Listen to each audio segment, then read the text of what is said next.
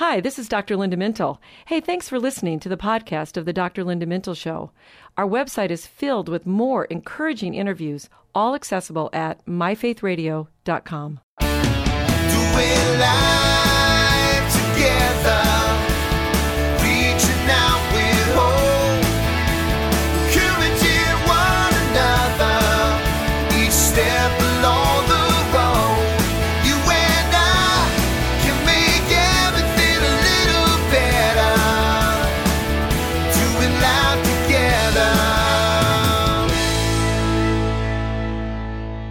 Well, hi, everyone, and welcome to the Dr. Linda Mintle Show. I'm your host, Dr. Linda Mintle, the relationship doctor, and I'm here along with my co host, the other Dr. Mintle, my husband, Norm. And every week, we're here, we're doing life together, and as always, we're just really glad you've joined us. Okay, big quiz question. Uh-oh. What does the number seven mean to you? Uh, like God's number? Yeah, that too. But it was seven days ago that we did this. So I'm, That really was a trick question there. Yeah, I thought it was something spiritual I was supposed to know. yeah, just wondering. Hey, a number of years ago, you wrote a book called Breaking Free from Stress. Remember that one? I do. Of course you do. do. Well, today's show could help our listeners with stress. The stress, this is a different kind, that clutter brings into our lives. How does clutter impact our relationships and what does it say about us? And how do we basically clean up our act? Let's start with the definition. Dr. Linda, what is clutter? Well, I think most of us know it when we see it, but let's give it a definition. It's anything, items that are strewn around about in a space in a disorganized fashion. So in general norm, clutter is a collection of items that people accumulate in their homes or their workplaces or any space that they don't necessarily use, but they hold on to them anyway. Okay, that probably describes all of us.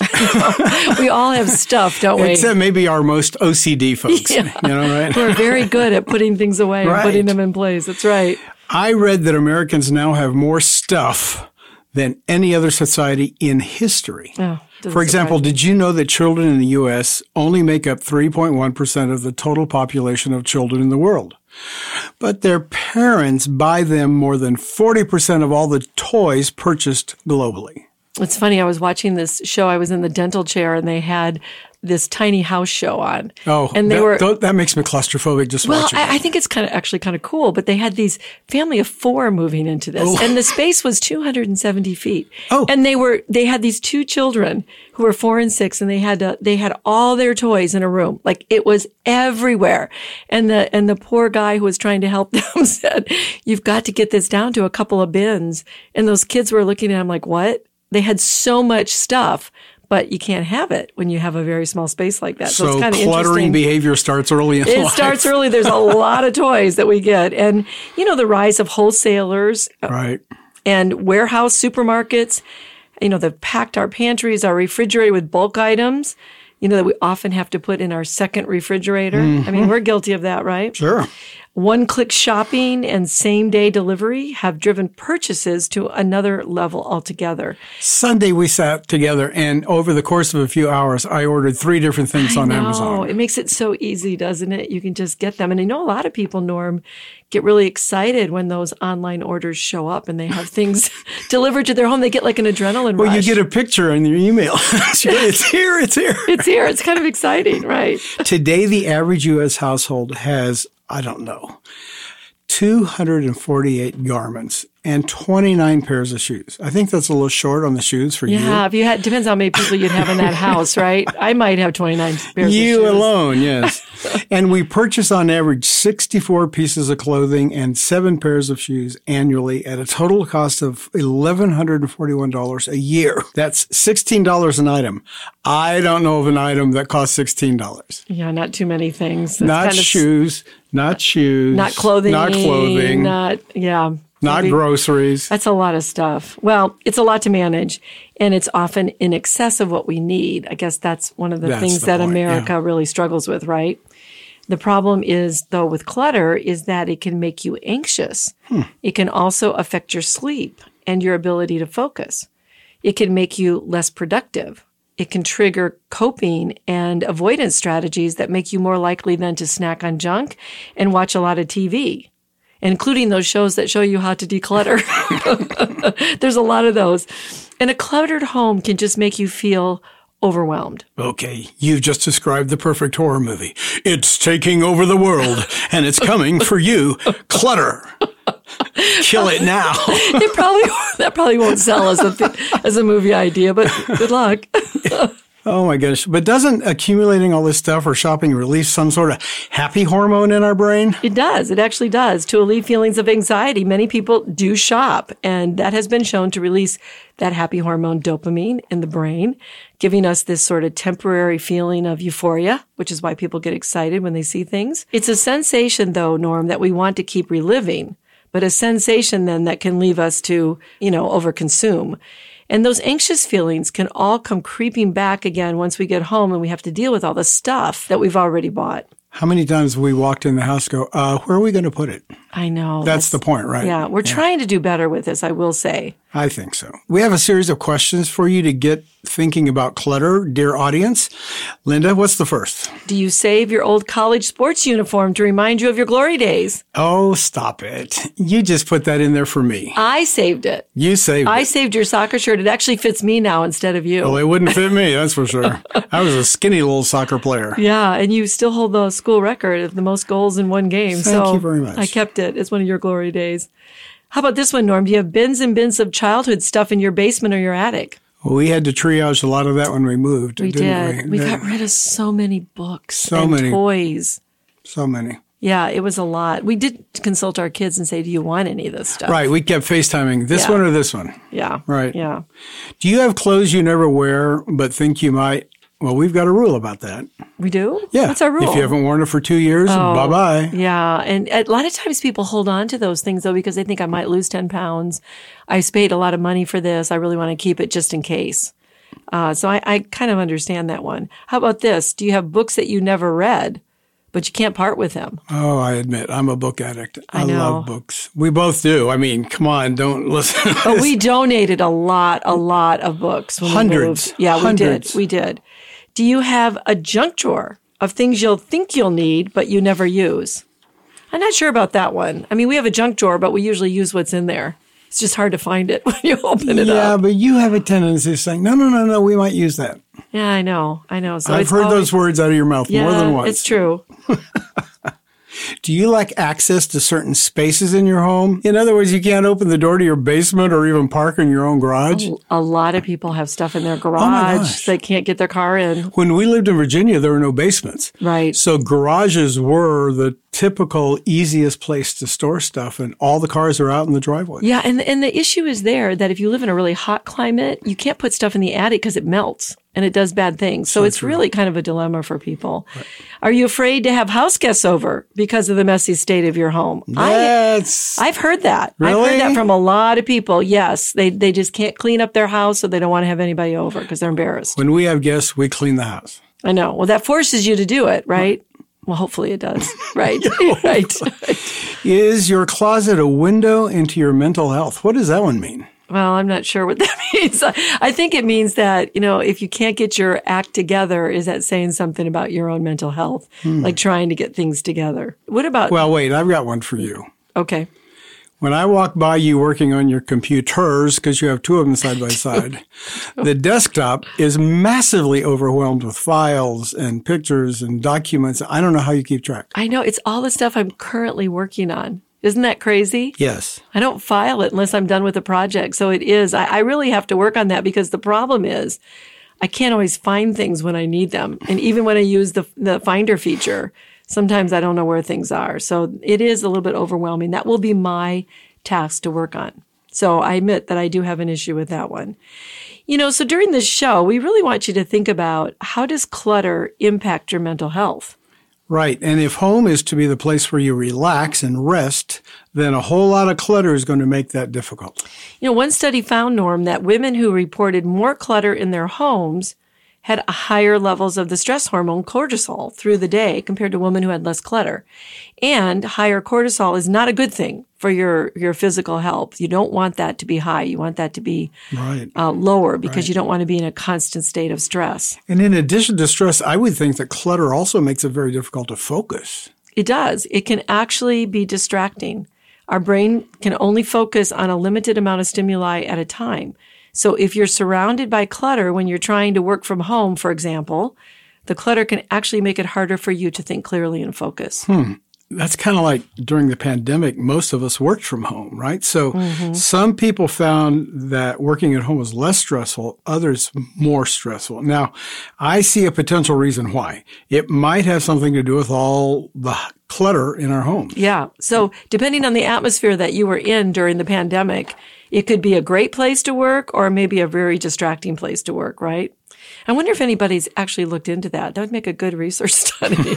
anyway, it's a point to consider. So here's another problem. Procrastination. Hmm. Research shows that people with cluttered homes tend to procrastinate on important tasks. For example, you might have to dig through the stacks of paper to pay the bills, or you maybe you have so many piles of dirty clothes that it feels overwhelming to even start the laundry. That makes sense. If you procrastinate cleaning up, that most likely is how you handle a lot of other details in your life, I'm guessing, about clutter. We've often heard it said, let's do it now, get it over with now, don't put it off. My mom used to say that all the time. I say that all the time. You do. I tell, I tell the kids that constantly. Do, let's do it now and get it done. And then we don't have to think about it. And then clutter also impacts our relationships. So partners or roommates often argue over whether one person's things are taking up too much space. Believe me, this is a therapy issue. It really is. And it adds tension to a relationship. So if your clutter is an annoyance to the person you're living with, well, you need to think about that. And if you're not inviting friends over because your home is cluttered, you might feel a sense of social isolation or even shame. And that happens more than you probably think. Okay, so we understand the negative effects, but why do we have so much trouble dealing with clutter? Well, I think there's a lot of reasons here. You know, things have sentimental meaning, which we talked about. So you're reluctant to get rid of them. Sometimes holding on means not letting go. Maybe that's not closing a chapter in your life, maybe from the death of somebody. We talked about perfectionism, maybe wishful thinking. Um, I just don't want to lose this item because maybe in the future I'll use it. We held onto a guitar forever because we thought we would really get good and play it one day. and in this final move, we finally got Finally rid of that said guitar. bye-bye. Yeah. maybe you're just disorganized. Maybe you have ADHD or you have someone in your, your home with dementia and it's hard to organize. Can't make decisions because you're really afraid that you might make the wrong one or it just could be valuable. So here's this. So I've had this thought when we were moving. You know, maybe we've I've watched that show Storage Wars and I saw how many people threw away valuable items and mm-hmm. didn't even know it. So you don't want to be that one person that, oh my gosh, I got rid of that painting. It was worth $30,000. So people hold on to stuff because they don't really know. Your mom gave us her entire Hummel collection before Right. she died. I organized the whole thing, took it to an auctioneer, and we made some pretty good money off Yeah, but it. we did we did research it. yes. So we did talk to people, look at that. So one other final reason could be you're just overwhelmed and you just can't deal with things at this time. But we live in a culture that tells us that more is better. Well, we see something, we want it, we like it, we buy it, we love finding great deals, so we store everything in our already crowded basements or attics until we can find a place for it. We just have emotional attachment to things and we don't want to get rid of them. But too much stuff creates clutter. Sure it does. But let's take a break here because after the break, I want to ask you about hoarding. How does that relate to clutter? And also, how can we declutter our spiritual life? Much more to come on the Dr. Linda Mintle Show. Stay with us. Hi, I'm Dr. Linda Mintle of the Dr. Linda Mintle Show. And I'm Dr. James Cribbs, and we co authored a book, Living Beyond Pain. If you're one of the 100 million people suffering from chronic pain, this is a book for you. Living Beyond Pain in stores now.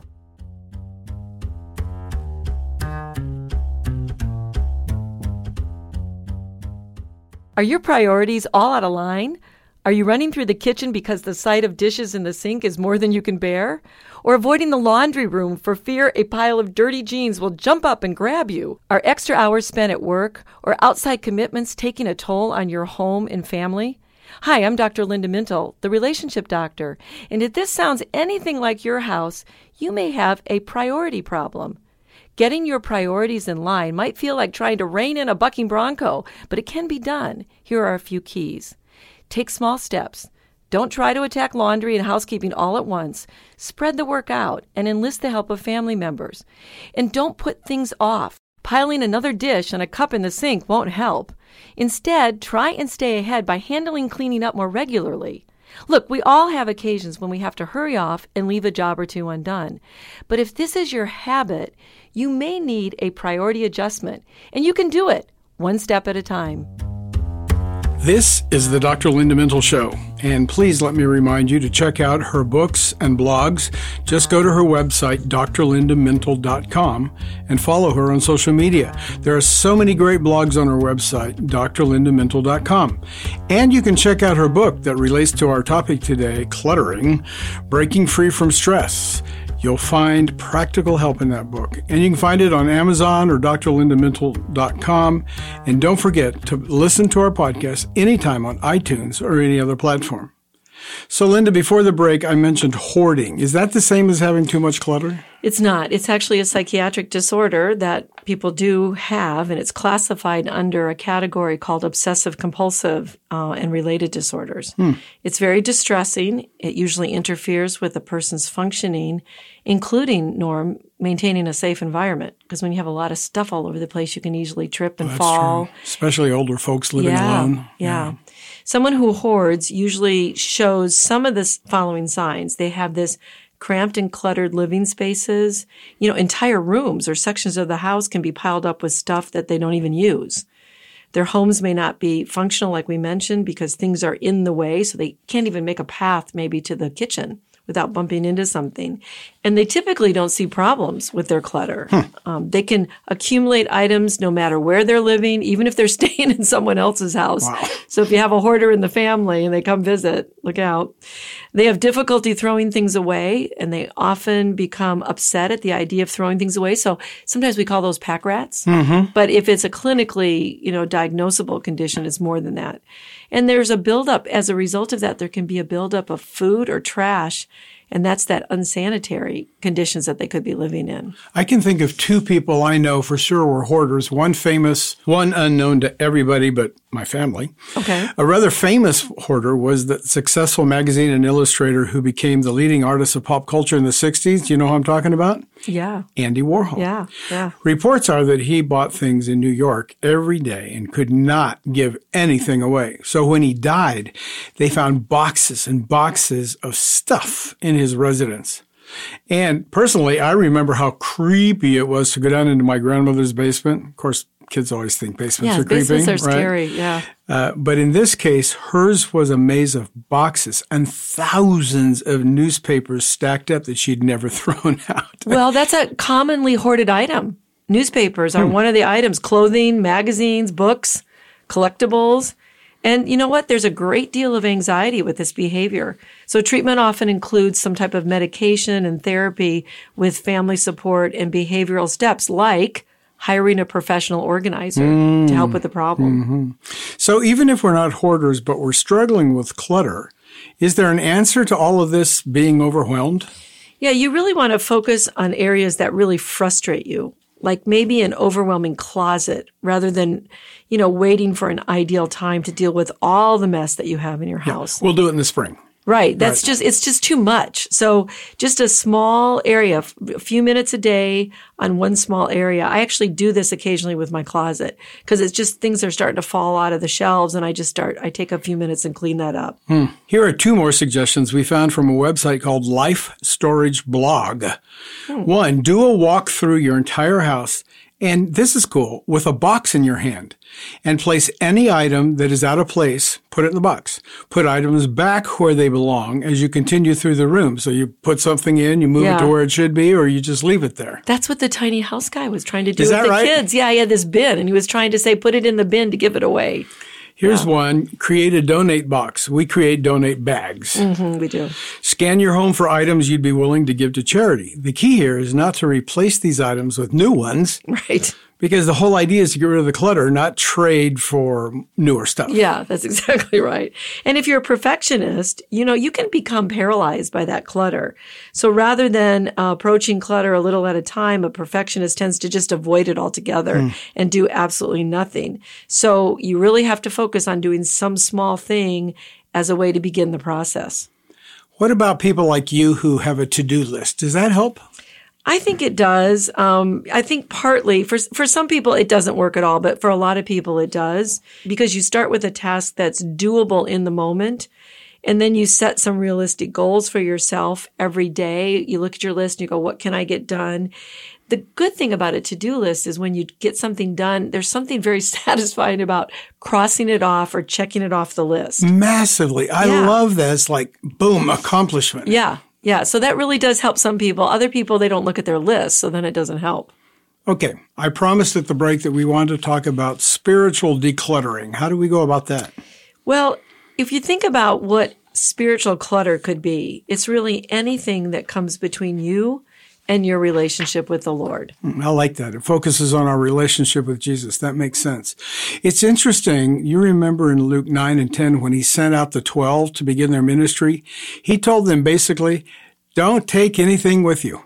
Get rid of all your extra coats and your shoes and all that kind of stuff. Talk about decluttering. He was teaching them to move in his power and not to be distracted by things that we all have now. And he knew they needed to learn to trust the one, him, who would be their provision. I know it was such a powerful scene in The Chosen when mm-hmm. he told them not to even take a second pair of clothes. Right. And they all kind of looked at each other like, what? They were all flabbergasted, like, wait, what are you? First of all, you're sending us out to do what? And then how? Yeah. And I mean, it was very telling because just what you said, it was a challenging message, but one of complete surrender and trust, like you said, Norm, and allowing Christ to be their all. I, I think we could all learn from that example. I think so. I- I, don't know if it's 2,000 years of stuff that has cluttered our thinking about how we do Christianity, but it's simple. The gospel is simple. Yeah, it is. Read the Sermon on the Mount and the Sermon on the Plain, and it's simple, simple, simple. Difficult, almost impossible, but there's no clutter in it. In our times, there are many things that we need to consider to declutter and surrender. Let's talk about a few. So some of them are the negative thoughts that we're listening to thoughts in our mind that are not coming from God, that are, are bothering us and making us anxious and worried because we're not trusting God. So the solution to that is to continue to renew your mind with the mind of Christ and put on a positive attitude. Another one would be just letting go of resentment and bitterness. That really clogs up. I always tell the patients it clogs up the drain. You know, it, it stops you from releasing what would be um, a much more joy and a happier life. So And you- forgive others. Right. And you've often said that when we don't forgive, we're the ones who are in bondage. We're the Right. ones tied up. We're the ones clogged up in the middle of clutter. Yeah, so that's a spiritual clutter. Think selfish motives, pride, and the better thing would be to practice loving your neighbor and doing and serving. Um, sometimes manipulative uh, tendencies that we have. If you look at your inner world and the conflicts that are going on, and you contrast that with your outer world, and then you know being able to just get rid of the things that the Bible says get rid of, and there are lists in the Bible with that. And that makes me think of Ephesians 4 says, put away, declutter Yeah. from yourself all bitterness and wrath and anger and wrangling and slander together, all of those with all malice and be kind instead. Be kind to one another, tenderhearted, forgiving one another as God in Christ has forgiven you. And to help us do this type of spiritual decluttering, here's one more verse, Linda. Search me, O God, and know my heart. Find all the clutter in me. Yeah. Test me. Know my anxious thoughts. Yeah, and in that process, ask the Holy Spirit to point out anything that offends or needs your attention in your life. Just be open and look for those things that block your relationship with Christ. Psalm 139 says, Create in me a clean heart, O God. I can't help but thinking how we're talking about cleaning up our personal spaces. We really should think about cleaning up our heart. Which means we need time alone with God to pray, to listen, to find a place every day to spend time with Him. I think it also means saying no to things that mm-hmm. keep us from God's purpose and calling in our lives. We get so busy with so many things. Time with God is often the thing we sacrifice, yet spiritual decluttering is essential. So we are asking, what is your spiritual messy closet? We are called to live a life devoted to Christ. What gets in your way? What do you need to sort out and clean up? How can you free up space for God and allow His Spirit to lead you, reorient, and guide you? Then you can rest in His presence and anxiety will fade. Well, that's all the time we have today. Many thanks to our producer and my co-host Norm Mintle, who makes the show a conversation, and our technical producer Katie Sims. From all of us here at Faith Radio, hey, we'll talk to you again next weekend. In the meantime, remember, we're doing life together, and it's better when you don't have to do it alone.